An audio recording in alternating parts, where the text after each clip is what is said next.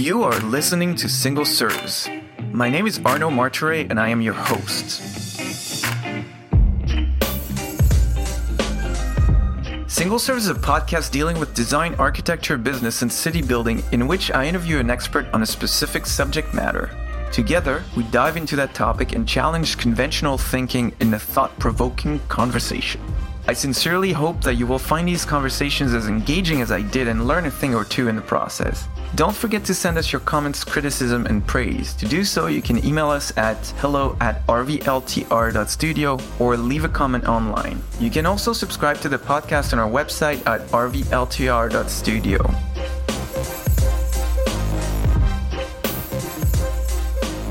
John Stoddard is a service design consultant and teacher based in the Bay Area, helping organizations create high value customer experiences. He's worked with many organizations and firms in the past, most notably IDEO in their London and Palo Alto offices. He's also an educator, having taught at UC Berkeley and University of San Francisco. So John and I are getting together today to talk about service design, what it is and how that relates to architecture. So thank you very much, John, for being on the show. Hi, Arno. It's uh, great to be with you. So, can you tell us who you are and what you do in your own words in three sentences or less? Okay. I wrote it down just to try and be uh, concise. All right. So, um, I should start by saying I believe all companies are service businesses. And that's that means they are creating customer relationships, which lead to recurring revenue rather than the old style of business based on transactions. And we can talk more about what that all means. But basically, uh, the key to providing uh, a wonderful service is the customer experience. And that's what I do. I design services with a better customer experience than existed before, um, or um, improve uh, customer experiences that have problems.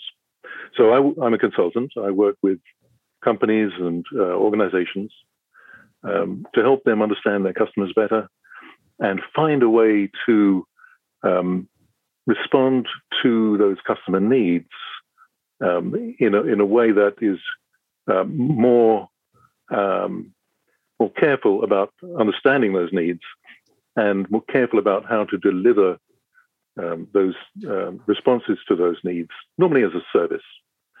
And since um, in the current business world where I operate, um, everything is a service these days. Um, that's where I focus the customer experience. So, my next question was going to be what is service design? I believe you've already pretty much answered that. Is there anything you want to add to it to maybe make it a little more clear? Um, I think it's worth exploring the, the, word service for a little bit.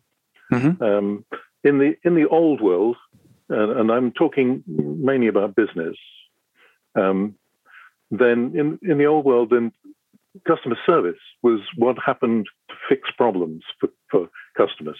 Someone buys a product, maybe in a store, they take it home, um, it breaks, or they have a problem with it, they go back to customer service. That's the old meaning of customer service, which was fixing problems um, with products, particularly um, or you're you're not happy with the service, you get on the phone and you complain about it.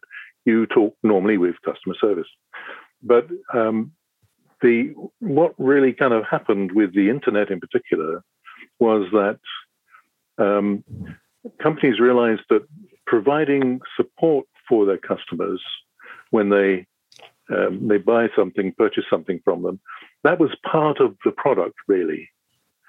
So um, you might you know, you might buy um, a television, um, and you you take it home, and um, you you want to be able to kind of use it immediately, use it easily.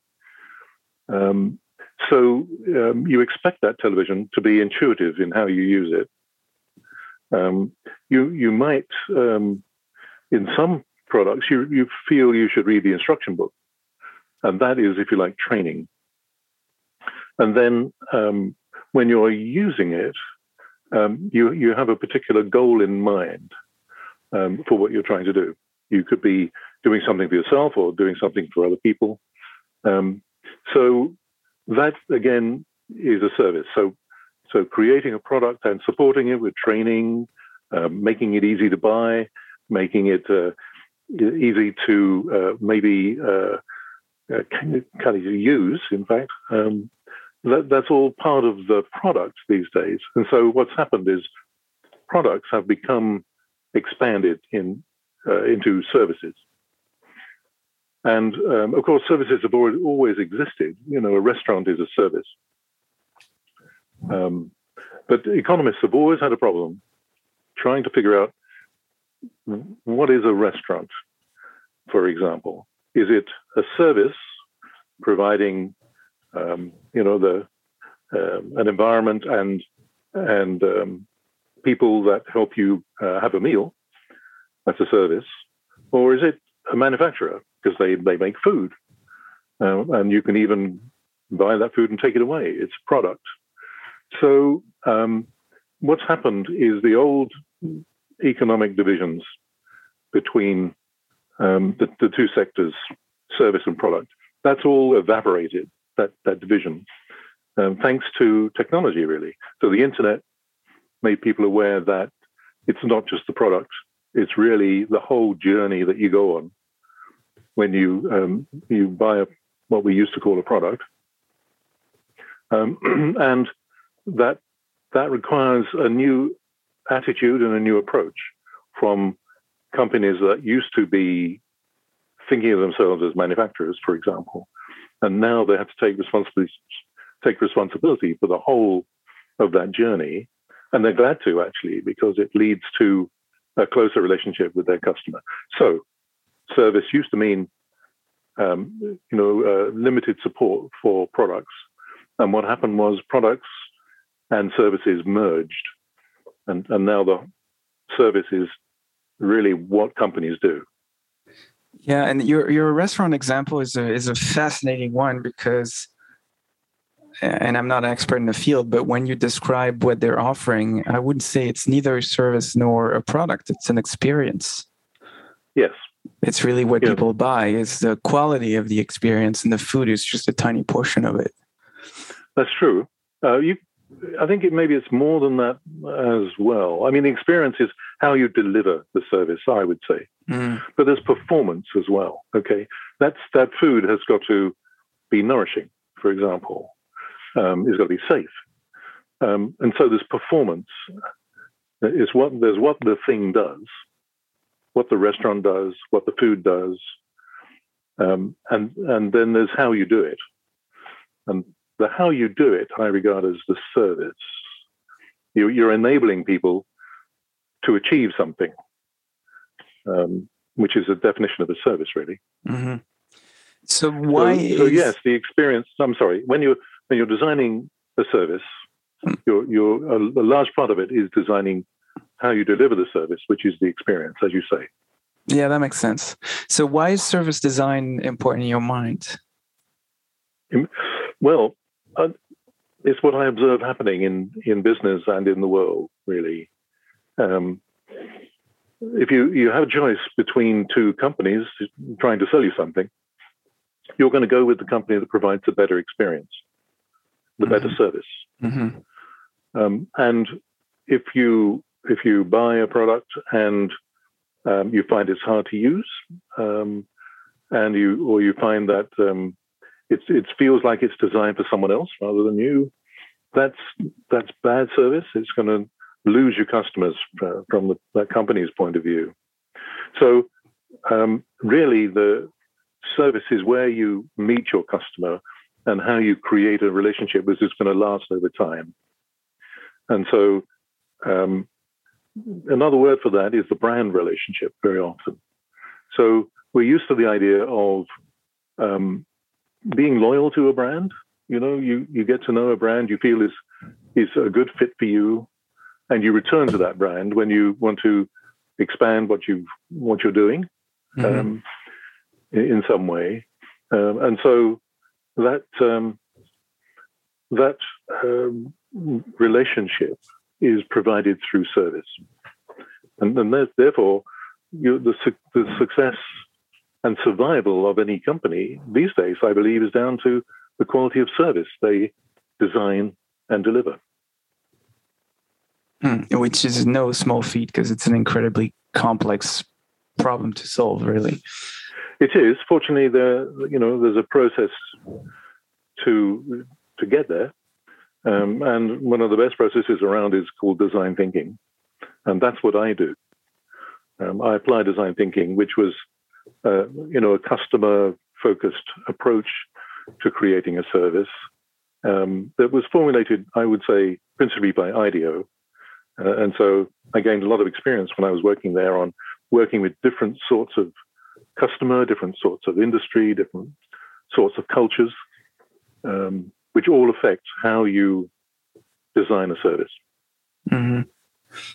So, how would those principles and ideas apply to the world of architecture and interior design? Well, I would maintain that a building is a service delivery device. Okay, let me unpack that a little bit. Um, we in the old world we had products. Okay, let's say a mobile phone. That mobile phone evolved, and along came the iPhone, which was a product that delivered services in a great way. Mm-hmm. The, the, previous products were not, they were about delivering a service, but very limited phone calls, basically. Um, they couldn't quite deal with the internet. The iPhone, when Apple created it, they realized the phone was about delivering services, and that's what they created a device for delivering services. And a service, as I was mentioning before, it, it's about enabling people to do things. It's about providing a capability, not just an object or a thing. Mm-hmm. Um, and so buildings are things, they're solid, um, like a product. But I regard them as service in solid form. So, uh, a hospital, for example, it's very easy to see how that only exists to provide healthcare services. It's a service delivery device, in a way. Um, you could look at maybe people's homes. Um, now, what, what the architect and the building designer is doing is creating an environment which allows a family or the occupant to to do things to achieve their goals and so clearly, the, the architect and building designer is providing a service to their clients, for instance, in the case of the hospital, but also to, to homeowners, they're providing uh, a service. And so the home is delivering the architect's service, and in many cases, it's allowing their client to deliver a service.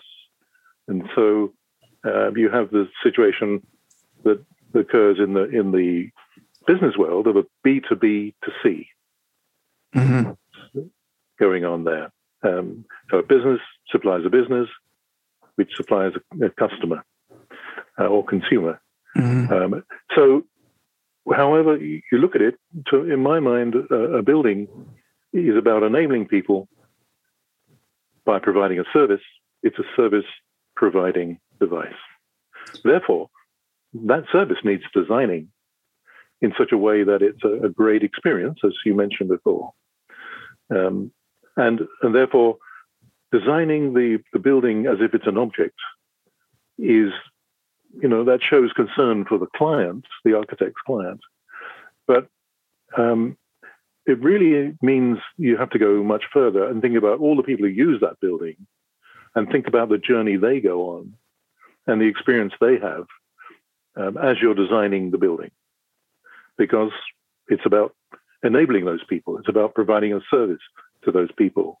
So architects should be thinking about service design.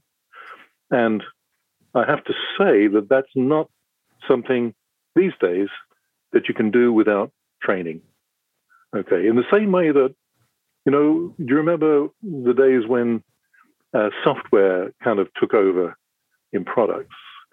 Um, and initially that software user user interface, the interaction was was designed by industrial designers at 1st mm-hmm. um, because it was an extension of making the product nice to use um, and safe to use and so on. So the first wave of, of any new discipline is done by the existing disciplines. But pretty soon, you need people who are trained and have experience. Now, in, in my case, I was lucky. I had my training at IDEO and a lot of experience there.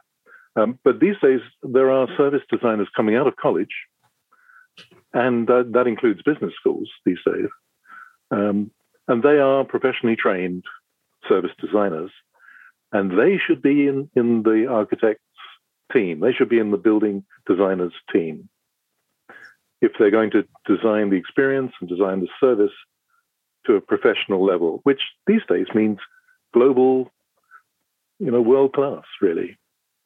Yeah, I can tell you from experience, there are few, if any, firms that have service designers on staff.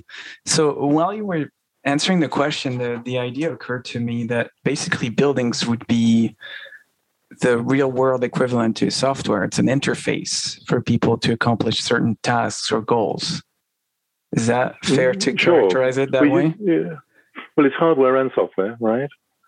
Um, and so those two things, hardware and software, are quite often part of providing a service. Mm-hmm. Um, you need that other element, which is how you deliver the software and how you deliver the the hardware. Um, and, and, so, you know, there's a phrase in the in the product design world. Um, they talk about software as service. Yeah. Yeah. And I think you could say you could talk about architecture as service. You could talk about building, buildings as service. Now, um, the software um, equivalent is is maybe going off in a slightly different direction to the service, I think, because as buildings become intelligent, you know, through AI, through machine learning, through machine vision, through touchless interaction, through behavioral interaction, um, as buildings become smart, then they do have their own software. Um, and that's kind of behind the scenes, I think. So I would. You're talking about literal see, software? Yeah, yeah, yeah, yeah. Okay, yeah. So you know, I worked with a startup in Silicon Valley called USpace, mm-hmm. and we were exploring um, machine vision and machine learning, which allowed a space to be monitored um, by infrared, so rather than cameras, by the way, mm-hmm. such that people's behavior could be monitored because the, the space was mapping those people. It was mapping their shape and how they moved so that the building, the room, could interpret people's behavior. So in that case, the space becomes interactive. And, and so that's a AI-based software. And so um, you know, in in the past, we needed physical things to to to allow buildings to interact with people. You know, we needed doorbells, we needed sensors on doors. Um, you know, we needed um, um, maybe uh, uh, a reception desk and uh, someone behind the desk and a telephone if you're in an airport to, to try and get help. All these things are physical ways to allow a building to respond to people. But with um, with spatial monitoring, um, machine vision, then the, the space merely uses um, invisible infrared, for example, um, to be able to uh, respond to people. So you, in the case of the USpace, we were exploring what happens if you walk into a store you know how when you, you might go into a department store and you you you want to maybe head to the let's say the furniture department and you you, you go to that department and you want to inquire about um, you know the, the furniture that's there you the first thing you do is look around for an assistant a sales assistant to help you perhaps. Um, and um, so when you do that you're behaving in a certain way. If you watch someone walk into that furniture department and look around in a certain way, you can read their behavior and you can tell that they are looking for help. And that's what an, an AI system can do. So in that case, the store can respond to people and bring humans into the picture as needed. Mm-hmm. So that's what I mean by you know buildings having software. Yeah. So if if service design principles and concepts can be applied and maybe should be applied to architecture and interior design, why in your mind are so many buildings perfor- uh, performing poorly and not providing the service they're meant to? I think it's um, it's a kind of lack of um, input from the, their customers, from their users. Really, they're they're limiting the users they're thinking about, perhaps, and um, you know, perhaps they're thinking about their clients, certainly, and, and they're thinking at a broad level about people. You know, they're thinking about people walking into a hospital. Um, but people don't exist, actually. The world is made up of individuals, and they all have different needs and different culture and, and um, kind of uh, those needs are, are more than a place to sit and wait, for example, in the reception area. Um, their needs are um, I've got an urgent problem, I need help right now. Or um, I've come here um, to see a relative who's very sick and I don't know where to go um, or how to make contact with them. What do I do? So every individual has uh, a need. And so uh, this is tough, but what architects and building designers need to do is figure out what are the main needs of their main customers. They've got to decide which customers are priority and which ones, so therefore they need a lot of focus on those people, uh, and which customers um, are the kind of next level down in terms of the attention they need. So, um, if in the world of um, business, um, you know, you, you've got to get down to a much more granular understanding of your customer and your users compared to the old approach, the old marketing approach, you know, where you'd categorize people by the hundred.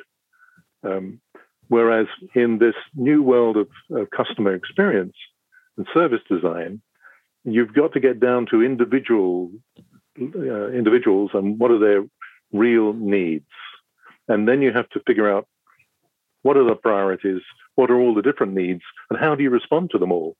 Um, you, I mean, you do find that, that, that those needs break down into main categories. So it's not as if you end up with, you know, 10,000 different customer needs. It normally breaks down into uh, a hierarchy of needs. Um, and if you're wise, you'll figure out what's the top priority, um, which means then you have to figure out, okay, what business are we in, really? So you have to figure out and you may find that you know where that hospital is is really two businesses in one maybe.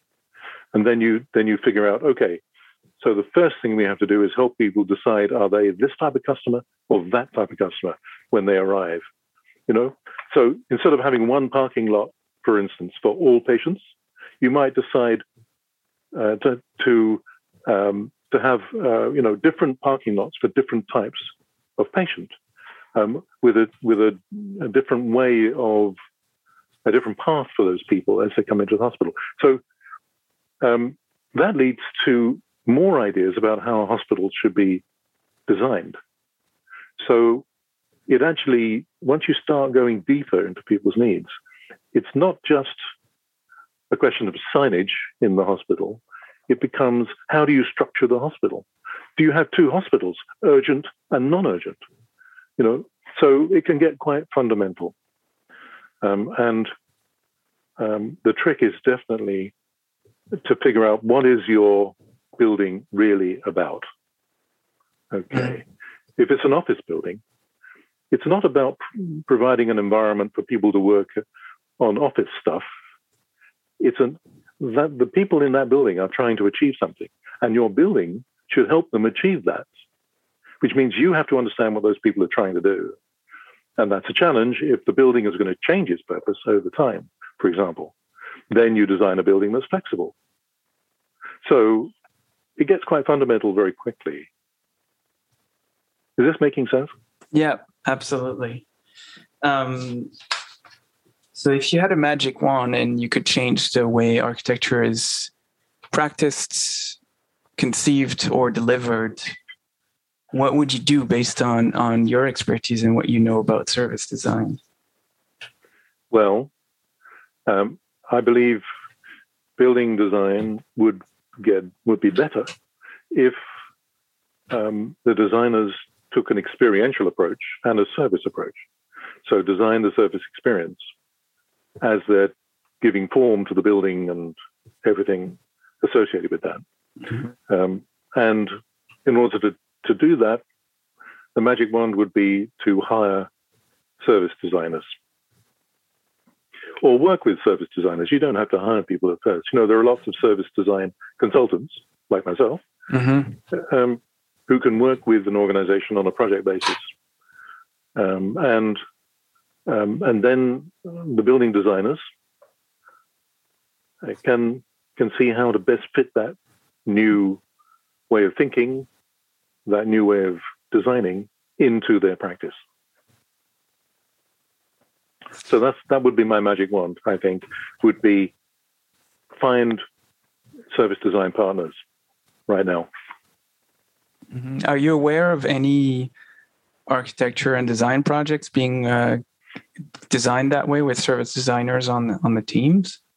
Well, it's kind of happening the other way in my experience. Now, I I, I have not worked um, with an architectural practice actually. Um, my approach to service design came out of product design. Mm-hmm. And I know that in that world, you know, the the what I regard as leading design and innovation firms like IDEO and Frog Design and, and some many others, well, not too many others, but some, they are um, actually spreading and, and, expanding what they do to go beyond the, bound, the normal boundaries. Mm-hmm. So if someone approaches an innovation firm that takes this approach, um, then that company is going to start asking questions, which expands the question, the problem you're solving. Um, so, um, a, a, an example. So, um, I worked with a firm in China a little while ago. Um, they have a chain of stores and the uh, founder of that company, they have quite a few stores. They asked me to help them figure out how to improve their customer experience. Um, and and they they do a really good job. They're very successful, but they wanted to compete with online sales, for example, in their stores. And normally, you know, um, stores can get decimated by online sales unless you have something to offer, which gives people a go a reason to go to the stores yeah. And so that's what I worked on with them. Uh, and so um, I started off by asking, okay, so why do people go to your stores now? And and they said to to buy what we sell. And as you can imagine, I then followed up with a lot of other questions to figure out um, what was going on. And and we realized we needed to go and find out actually. So together with the CEO and founder, um, I went out, and, and other people in, in the in the management, we went out to the stores and we watched people, uh, we watched customers, we talked with customers, and we established why people were going to the stores. And we, we found out that, um, for instance, people were shopping quite often in pairs rather than individuals, um, shopping as pairs rather than individuals. And, and that was because the products being sold there were being purchased as gifts by mm one person for another. Mm-hmm. In other words, the people were not going there just to buy the products. What they were doing was going to the store as part of celebrating uh, something. It mm-hmm. could be a mm-hmm. birthday or a, a promotion. Um, they were helping someone um, celebrate something in their life. So, in other words, the store was about celebration. And so when we looked at how the customer experience might be expanded in the future, might be improved in the future, um, that became the theme um, for how the store was designed and how the staff behaved and what the experience was that people received.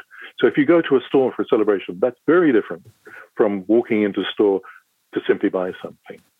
And so the store design was an expansion of of trying to think of um, you know the the customer experience, and um, so that way of thinking has become the norm for innovation firms and design firms, um, and and they are expanding it into spaces and buildings and events um, and institutions.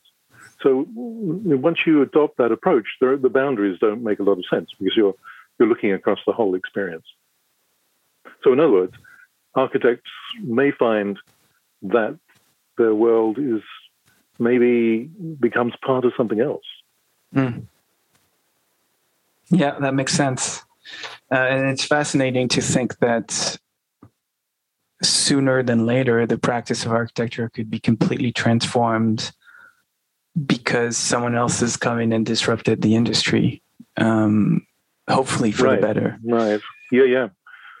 I mean, if, when you think about industrialized buildings, um, something you've you've asked me about, mm-hmm. um, then you know the difference between a building and a product and the service it provides um, means that you know it's it's kind of fragmented the old definition of building design.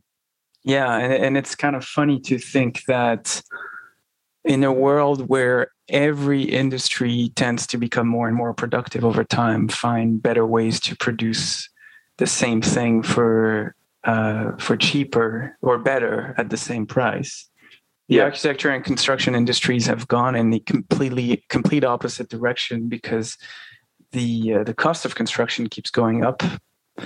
Um, and it's due to a number of factors. Uh, we don't need to necessarily get into the details of that, but in spite of a boom in technology, which is the, the most mind blowing thing, do you have any uh, idea why that is? Any kind of insights? Well, buildings are um, every building is a prototype in, in one way, isn't it? Um, and unless you are we are talking about modular and industrialized building, then um, buildings tend to be a, a one-off prototype, mm-hmm. um, and then it, there's no pressure to um, kind of adopt new new ways to do things if you can just kind of modify what you've always done. Um, but um, yeah, I I, I think uh, there's a need in the building industry perhaps to step back and and figure out what are, what business are they really in. Um, obviously, architects go into architecture because they love creating architecture, mm-hmm. um, and that's very understandable. But to every hammer, uh, everything is a nail, and yeah. and therefore um, there's a danger just in seeing every problem you're solving um, as a building. Um, and I, I, think the great architects uh, don't fall into that trap necessarily, and therefore they come up with a new approach to things. That makes sense. I like to compare buildings and cars because cars used to be very much like building uh, a hundred or so years ago. You'd buy a chassis with an engine, and then you'd go to a mm-hmm. coach builder to to make a custom body that's uniquely yours.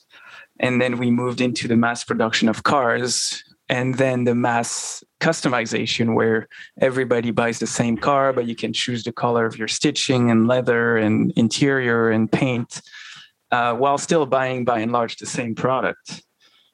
Um, do you think that's a, a, an apt comparison and we could realistically expect buildings to eventually become like cars where you buy base module like a, a chassis and then you pick the color of the paint and you might pick some of the finishes but by and large it's the same structure and then everybody um, kind of lives in, in a similar environment at least for for most people who can't afford to have a, a prototype designed for themselves. And the the challenge in this industry is that there's been many attempts to do that. The the biggest in recent times was a company called Katerra, who uh, was a huge business that aimed at um, basically mass manufacturing buildings, at least the, the elements, the, the structural parts, and they failed. They went bankrupt, I think, last year. Um, and th- there's been many attempts before that. Is there anything inherently unique to the way we live, to buildings, to architecture that would prevent us from taking some of those lessons from other mass manufactured products to make the design, production, and and sell of those products more efficient and, and more cost effective? Well, uh, I think your description there, uh, comparison with automobiles, is a is a little bit uh, black and white. I think. I think it's a little more uh, complicated than that. I mean, when you were thinking of a, a car, which one were you thinking of? Mine. I asked that. okay. Well, I asked that because um, there are many different types of car, and some cars try to be everything. Mm-hmm. So there is actually variety, even though there's mass production. Uh, and in the building industry, the, there's been flexibility and industrialization for hundreds of years, right? Based on this module called a brick. So mm-hmm. um, I, I'm not sure that we need to be forced into a choice between prototypes and uniformity. Uh, it, that's it depends how you design the building. Um, you I, there are lots of different ways to construct a building. The framework and and chassis, you know, the chassis framework and body that you mentioned. That's one way you could approach it. Um, and I think uh, some some architects have got close to that in a way. Um, other other people have gone a different direction and gone for the unified body, which is totally flexible, and you know it can be a, a van or it can be a, a sports car um, within the same unified body. So mm-hmm. um, I think it it's the main thing is to figure out what problem you're solving and then you'll find that there are different solutions depending on what you think the problem is. Um, so, so, so let's let's rephrase the question. If based on the assumption that uh, each building being a prototype might be counterproductive or a waste of time and resources, what would be the solution to that problem?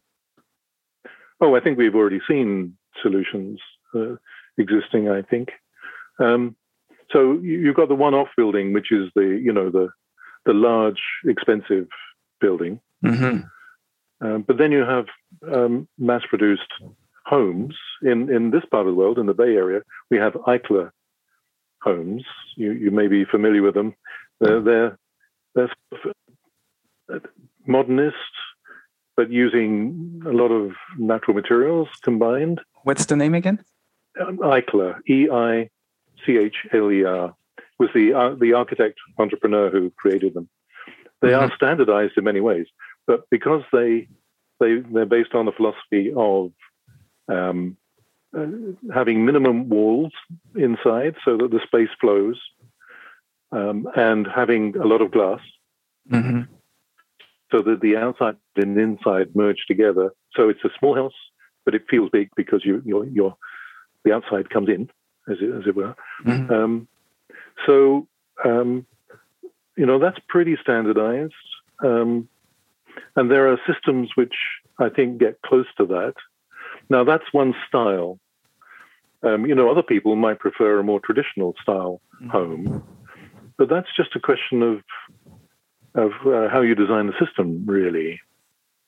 Um, so, um, so yeah, I, th- I think there have been examples that have taken steps towards industrialization, but um, the, we have to recognize that to do it properly and thoroughly requires a huge amount of investment. You know, Tesla, they, they, he, he and his team rethought what an automobile is, but it did require $100 million to get started. Mm-hmm. Uh, and so I don't know how in, much investment has been going into building systems. Probably a lot. Um, but I, I think we're at the early early days of figuring figuring all that out. Um, and maybe in some parts of the world where a building lasts longer. Um, you know, in California, buildings have a very short life. Um, they're, de- they're designed to be easy to build and easy to take down. Mm-hmm. Um, well, I think it's the same in, in, most of North America. Um, and I've always wondered because I grew up in Europe where centenarian buildings are very common two, three, four, five hundred years, sometimes even more.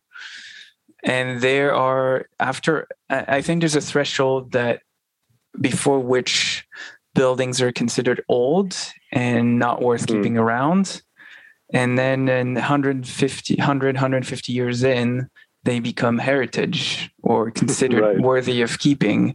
And then after that, they're impossible to demolish um, because of the level of protection they benefit from. And that's not true everywhere, but that's for sake of the argument. Let's just say that's the way it works. I've always wondered why aren't we building for um, two, three, four hundred years? Because you could realistically, very easily design a building to have the skeleton that lasts this long, and then you just remodel parts of it, or you reclad the facade to bring it up to the standards of the day.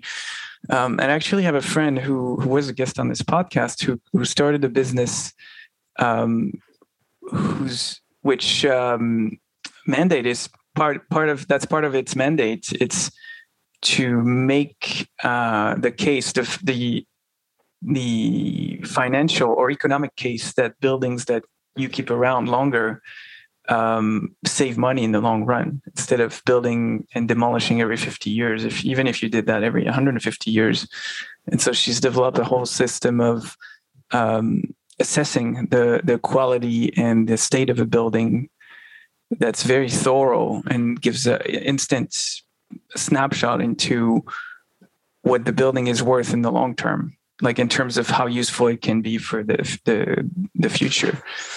And that's generally um, one of her arguments is that the the way buildings are financed they're financed over the course of a few decades. I think it's 30 or 40 years most mortgages especially in the commercial world so there's no incentive to think about what the building becomes after that because once you've amort- amortized it paid it off then you can either uh, sell it or de- de- demolish it and borrow again to build another one, um, which leads to a whole bunch of issues in buildings that are being uh, oftentimes unnecessarily demolished. And I think that's one of the biggest problems we have, at least in North America. Europe might be a bit different because they have more of a tendency to keep things around. But uh, what are your thoughts on that? Well, I, you know, I put my service designer hat on, and I have to ask, what problem are you solving? for which customer. Okay. um, if it's if it's uh, say you're designing a hotel, mm-hmm. okay, the, the service that hotel provides could be change could change over five years, ten years easily, right? Oh yeah, and yeah. and so this what the places people want to stay in. You know, look at Airbnb. Uh, what is a hotel these days? So, designing a hotel it could be appropriate to design it in such a way that it could be easily changed um, quite radically within five years. But if you're designing someone's home in the country, you know, in the rural setting, then maybe it's appropriate that that becomes a family heritage thing, which is passed on generation to generation and has great value by being uh, unchanging. Um, and then again, if you're designing um, a place for people to work in the city, um, is that a cafe? Um, you know, do you need a building necessarily? So um, it all depends. What's the problem you're solving, and for whom? True. And if, so, your what the thing you described sounds great, but maybe for some customers and not others. And what we have to do is be very careful what problem we're solving and for whom, which is, mm-hmm. you know, the, the two questions that every venture capitalist asks every startup. True. What problem are you solving? That's the first question they ask. And and if you're not clear about that, then you haven't defined the problem enough. Um, and you're going to waste resources and waste time coming up with a, the, a great answer to the wrong problem. Mm-hmm. Uh, and so service design forces you, really, through its process, to, to immediately ask, okay, which customers are we talking about here? Um, and not only now, but in the future. Um, you know, when I work with a company, they're, they're, and I ask them, who are your customers and what do they need? There's a tendency for them to be immediately thinking about their current customers. They're also thinking about what they provide now, which is probably irrelevant in the future. But but you have to, to think about what customers will need in the future, because you want a strategy for your business that's going to yield wonderful innovations and, and products and services over a time scale that is gives you a good return on investment. So, mm. so we have to think not only about the customers we're solving a problem for now, but which customers are we interested in in the future, which could yeah, be different. That makes a lot so, of sense. And, yeah, and, and, the hotel example you mentioned is, is entirely true because hotels are being re, refurbished every 10 years or so, maybe every 15 years. Um, but they don't necessarily demolish the whole building. They just redo the interiors. Right. Um, and they would prefer if they could change it once a year, I, su- I suggest. Uh, probably, yeah. If it, because they've, they've got to have a new message, right? They've got to have a new offering mm-hmm. compared to the competition. And so, therefore, they've got to be able to adapt as quickly as someone run, running a cafe or uh, providing, you know, entertainment experiences, for example. Yeah, and, and I think that takes us to one of the biggest problems I see in the industry is the lack of specialization. Most architects want to be generalists who are able to design anything and everything. And uh, I've been trying to convey the message for a few years now that specialization is a way forward because you can become the number one expert at a specific typology. Uh, well, I, I would push back a little bit. I don't think they need to become specialized necessarily if their process allows them to come up with specialized understandings of the problem and specialized solutions. If your if your process is smart enough, you can be a generalist. Hmm. That's an interesting thought. Um, I, I, think that's all for the questions I have for you today. Is there uh, any parting thoughts you'd like to share with the listeners? Um, I I think in talking with you, I've, I've, I've become even more interested in thinking about uh, uh, buildings as service. Mm-hmm. Um, what happens if you think about going beyond how you provide a service within existing buildings or conventionally defined buildings? But what happens if the building is strictly a service delivery device? Where would that take you in terms of how you design a building? I, would like to think more about that. And um, that would, might be my parting shot, I think. Apart from um, advising building designers and architects to to hire a service designer as soon as they can, or a, or a service researcher. I mean, someone who's going to help them with a better understanding of their users and customers. Yeah, or even um, take a training in service design to at least get a basic understanding of it. You can, but uh, then you run up against run up against a problem that um, you know, service design is not rocket science. Mm-hmm. It's harder than that. Okay, because um, it's like playing the violin. I could tell you how to play a violin in 30 seconds. Okay, mm-hmm. pretty simple. Take you know, pick up the instrument, put it on your chin, hold the fretboard, and run a bow across the strings. Press down on the strings. There you go. That's those are the principles. Now, how long would it take you to get beautiful music out of that violin? Maybe years to become really proficient. Mm-hmm. And that's that's the slightly misleading thing with service design. It sounds simple. The principles are really simple, but to do it properly, needs skills that evolve over time. And yes, you could be trained, but it's not like learning an Adobe tool. Okay, it's it's something which modifies your philosophy, your approach, your way of looking at the world, and it takes a lot of practice to do it without slipping back into the old ways of doing things. So yes, you can be trained, but it's going to mean going back to college to do a master's or something like that. Yeah, yeah, and I, I, was saying that more in the sense of like getting a basic understanding, so they know what to look for and who to hire and those kinds of things. Ah, right. Yeah, yeah. You, that's the first thing, as you say. You've got to learn to understand what you don't know. Mm-hmm. So, and the problem is, you start off by not knowing what you don't know. But would you say that architects, as people well versed in the the art of designing things, are well positioned to learn about service design?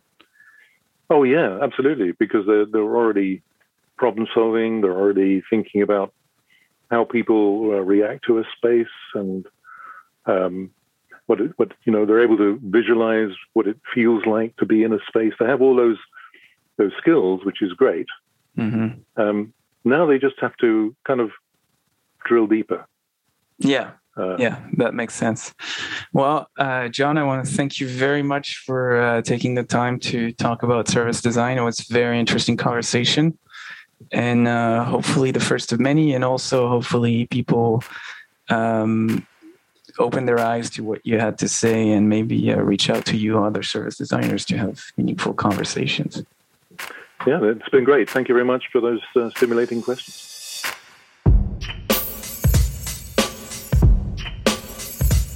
Hey Arno here. I hope you've enjoyed this episode and that you'll come back for more.